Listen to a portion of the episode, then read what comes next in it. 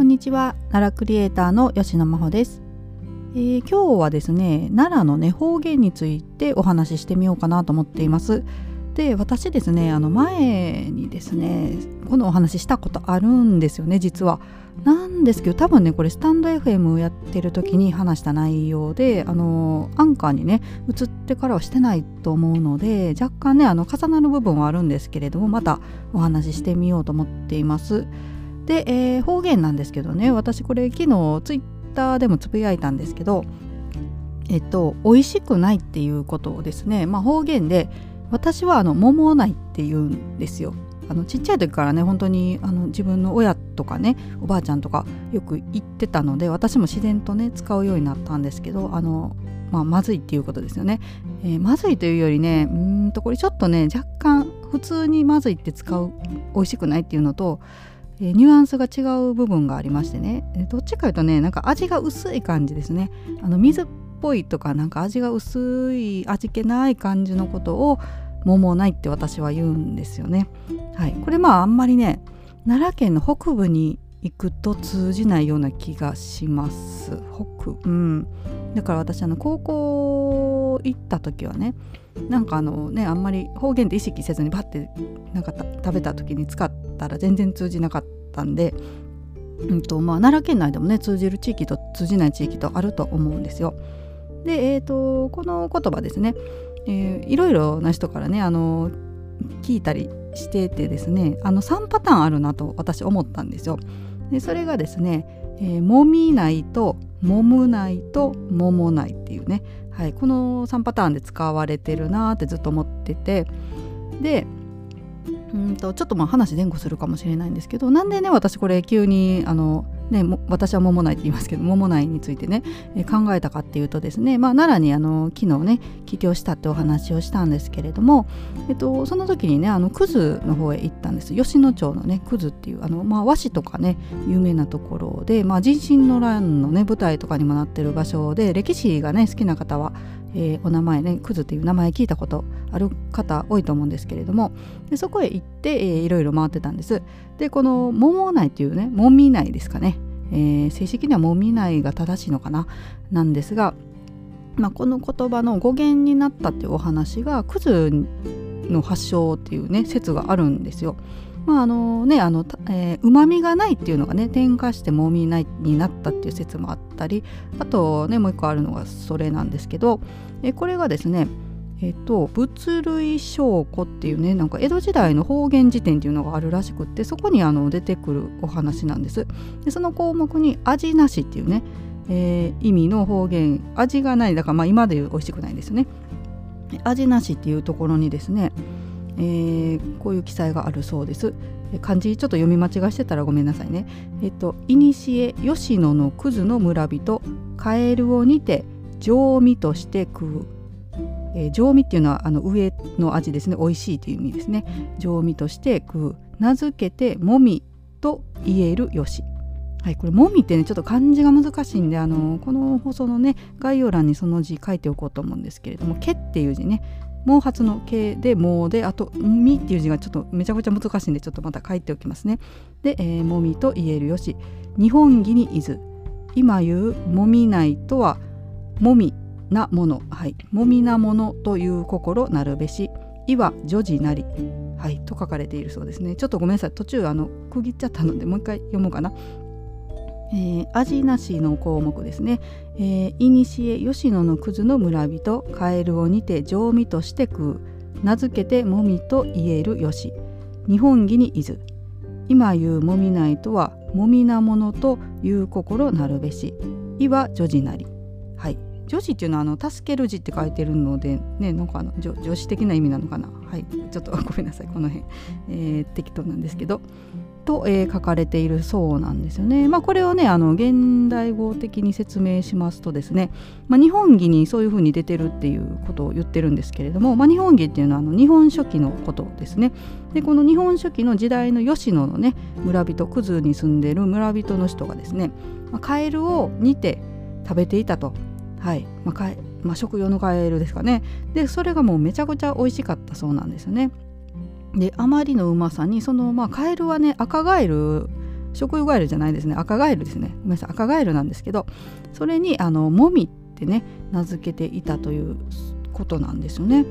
でここからですね、美味しいものは、えー、もみなるもので、えー、まずいものがですねもみないものっていうようになったそうなんです。だからまあこの美味しいもののね代表がカエルだったんですよね。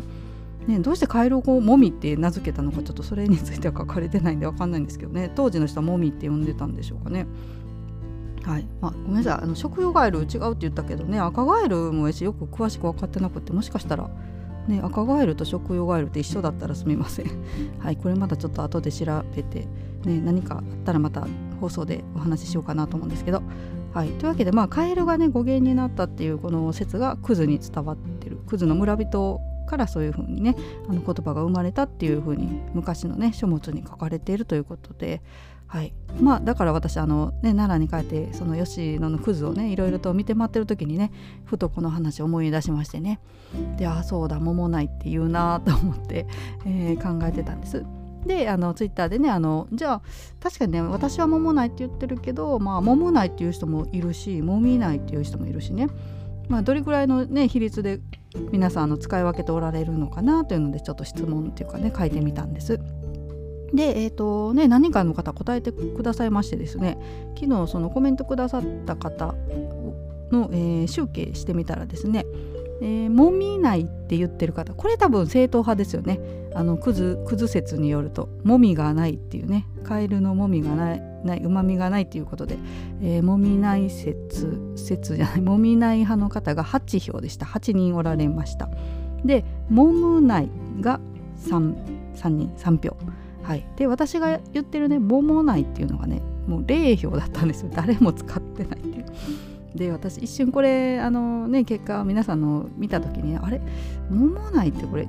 間違ってんのかっていうかうちの家だけが言ってんのかなってちょっと一瞬不安になったんですけど、えっと、ネットでね調べてみたらですね、あの、まあ、奈良県内で使っててこれ結構ねよ、えー、大阪とかね、えー、と他の関西圏でも使ってる言葉みたいなんですよね。結構広い範囲で使われてる言葉なんですけれども、えー、と特にねこの吉野郡では同じ意味で桃ないという言葉が使われているっていう記述があったんですよ、はい、なので、ね、だいたいあの皆さんもみないかもむないって言われてるみたいなんですけれども、吉野郡ではこうももないって使ってるってことなんで、まあ、私ね吉野郡出身なのであそういうことかと思ってちょっと納得したんですけど、ね、でもなんか不思議ですよね。あのクズってね吉野なのでもしクズが発祥だとするとねそこではもう桃ないになってるっていうか桃ない吉野郡ももない使ってるっていうね一番発祥に近いのにあのもみないっていう元の語源からちょっと遠ざかったものを使ってる感じなんですけど、はいまあ、どうやってねこう転化していったのかねこの辺も調べたらねいや面白いんでしょうね。学者さんとかねおられるんでしょうけど、はい、えー、ということでまあ今日ちょっと方言の話ということで別のこともねちょっとこの流れで話そうかなと思うんですけど、まあ、方言といえばですねあとあれですね、奈良で有名だとおとろしいっていうね言葉がありますよね。これおとろしいわとか言ったら、まあ、関西でね私通じると思ってたんです。これ関西弁かなと思ってたんですけど、まあ、奈良県内ではね結構通じるんですけど、あのー、私大学がね京都だったんですけど京都に行った時はもう全く通じなかったですね。関西の他の大阪とか、えー、滋賀とかね京都の子に全く通じなくて、でこれは、えー、おとろしいっていうのはねあのめんどくさいっていう意味なんですよね。ね、初めてあの知らない方が聞くとねこなんか怖いのかなってお恐ろしいね恐ろしいっていうことなのかなと思われるんですけど、もうこれおとろしいって言ったらめんどくさいってことです。なので私も大学行った時わもう今日の大学の授業あの上のねめっちゃ上の階のとこで行くの大変なんですよ移動がね。おとろしいわとか言って言ってたら友達に な, なんか怖いことあんのって言われましたけど、はい、もうおとろしいなって感じで使いますね。はいとかですね、あとはね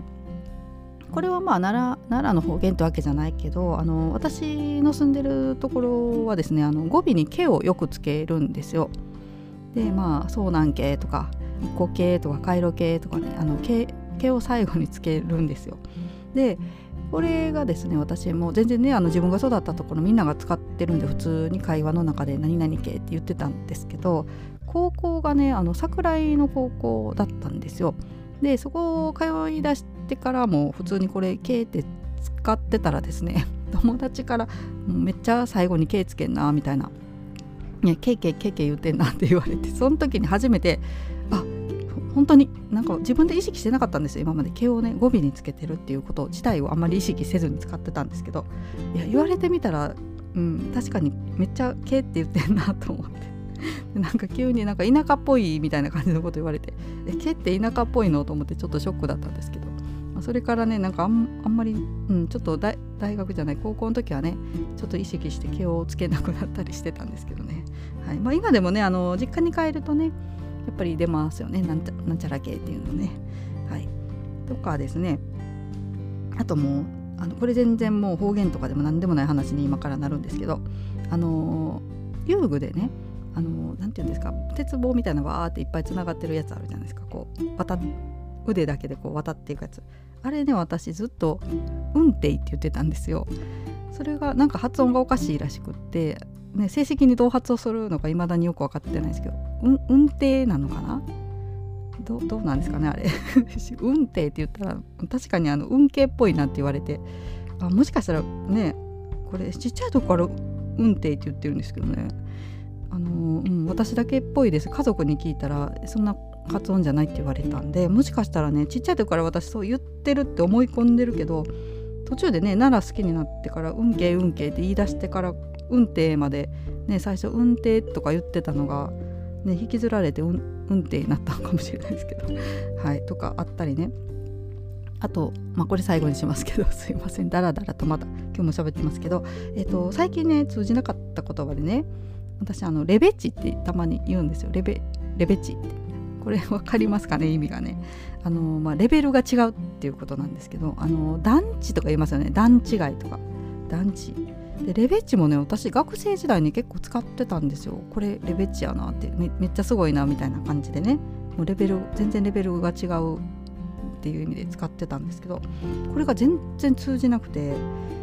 で家族にまず通じなかったんです。でも大学じゃない、えー、と高校時代ね普通に学校で使ってたんで、学校の友達には多分通じるんですよ当時のね。でもまあちょっとね今その確認取れないんですけど、で、えー、と大学のね友人に聞いてみたんですよ。レベチって意味わかるって言って言ったらもうみんなわかんなくて、で一人だけまあ奈良出身の子がねもしかしたらレベル違いのことをみたいな返してくれたんですけど、いやあれこれってだから私の本当の周りだけで使ってた造語みたいなものなのかなと思ってネットで調べてみたら、あのー、なんかねにせんじゅうごねんの女子高生の間で流行った流行り出したギャル語みたいなのが出てきて、えってこれギャルギャル語なのって思ったんですけど、私全然ギャルでも何でもないんですけど、しかもねにせんじゅうごねんより全然前に私高校生だったんで、結構ねなんか、なんか時代を先取りして使ってたのかなとか思うんですけど、はいまあ、今でもねなんかと時々この前本当にパッて出て言ったら全然通じなくてびっくりしたんですけどね、はいまあ、まあ全然奈良と関係なくなっちゃいましたけど、まあでも言葉ってね面白いですよね。で今日もねそのあのね奈良の、えー、方言ということでその桃内についてね調べてて、で先ほど紹介したですねあの、えー、何だったかな、えーと江戸時代の書物名前忘れましたすいません、えー、物類証拠ってねあのの中に載ってるお話紹介したんですけど、その中にまあ日本記って出てくるんですけど、これまあ日本書紀のことなんですよね。日本書紀のことを、まあ、あの日本紀って言ったりもするんです。でこれ私なんでね日本紀って濁るのかなってちょっと今疑問で全然あの答え知らないんですけどね。あのね日本書紀は日本書紀なのになんで日本紀なのかなとかね、日本紀でいいんじゃないのとか思いながら今読んでて、はいまあ、なんかこういうのいっぱいありますよね言葉でね、まあ、どうしてね、あの濁るのか濁らないとかね、なんか名字でもありますよね。あの私のあすいませんもうめっちゃ長くなっちゃった、全然関係ない話だけど、あの友達でね、えー、上に田って書いて、えー、これ普通上田さんっていうじゃないですか。友達で上田さんって子がいたんですよ。上田いやもうあんまり読めないですよね、上田とかね、なんかこう変わったの多いなと思って、であとまあ濁るので言ったらあのこの前ね奈良県ってのその認定支援セミナーの中でもね先生お話しされてて、で川ってあるじゃないですか、何々吉野川とかね、だいたい川って濁るそうなんですよね。吉野川あと何かな淀川パッと出てこないな、ね、あの、えー、あと何あるかな。いっぱいありますけど、秋篠川秋篠川も濁りますよね。はいですけど、まあ、時々ねやっぱりあの濁らない何々川っていうところもあるそうなんですよね。で先生はすごくあの読み方を気にするタイプっていう話をしておられて、やっぱり学者なんでね、そこはしっかり、えー、ちゃんと濁るのか濁らないのかっていうのをね、えー、区別しなきゃいけないっていうことで、で、まあ、本とかだとねあのほとんど、えー、と川の名前についてはねあの、えーと振られてない振り仮名振られてないものが多いそうなんですよね。そういう場合はだいたい川って濁るそうなんですけど、時々ね川ってこう振り仮名があるものがあるそうなんですよ。そういう時はあのちゃんとね、えー、濁らないように発音してくださいっていうことでしたね。はい、だから珍しいんですよね、何々川っていうところはね。はい、なのであのね、私もちょっとちゃんと振り仮名ねあの意識してみようかなって先生の話聞きながら思いましたね。やっぱりあの濁らないのも何か理由っていうかね、その地域でやっぱりそういう風に呼ばれてるっていうのがあるのでね、えー、ちょっと気をつけなきゃなと思いましたね。まあ、それで言うとねあのえーと十津川のねこの前からお話ししてる谷瀬の吊り橋ですよね。私はあのずっと谷瀬って呼んでたんですよ。谷瀬の吊り橋谷瀬の吊り橋ってね、まあ、実際にはねあの地元の方は谷瀬と発音してるというのをねあのツイッターで知りましてですね、えーと公式ホームページを見に行ったら確かにあの十津川のホームページに谷瀬って書かれてたんですよ。はい、もうどうして谷瀬ってこうね言うようになったのか、うん、分かんないんですけどね。はい、なのでそれからはねちゃんとあの、まあ、た, たまに間違うと思うんですけど、ずっと谷瀬って言ってたんで間違うかもしれないんですがけど、えー、なるべくですね谷瀬の吊り橋とね発音しようと思うようになりました。はい、えー、というわけで今日は、えーとまあ、なんかあの方言のね、えー、吉野に行ったところからですね、えー、ともみないももないとか話になりまして、えー、全然ね途中どうでもいい話したんですけど、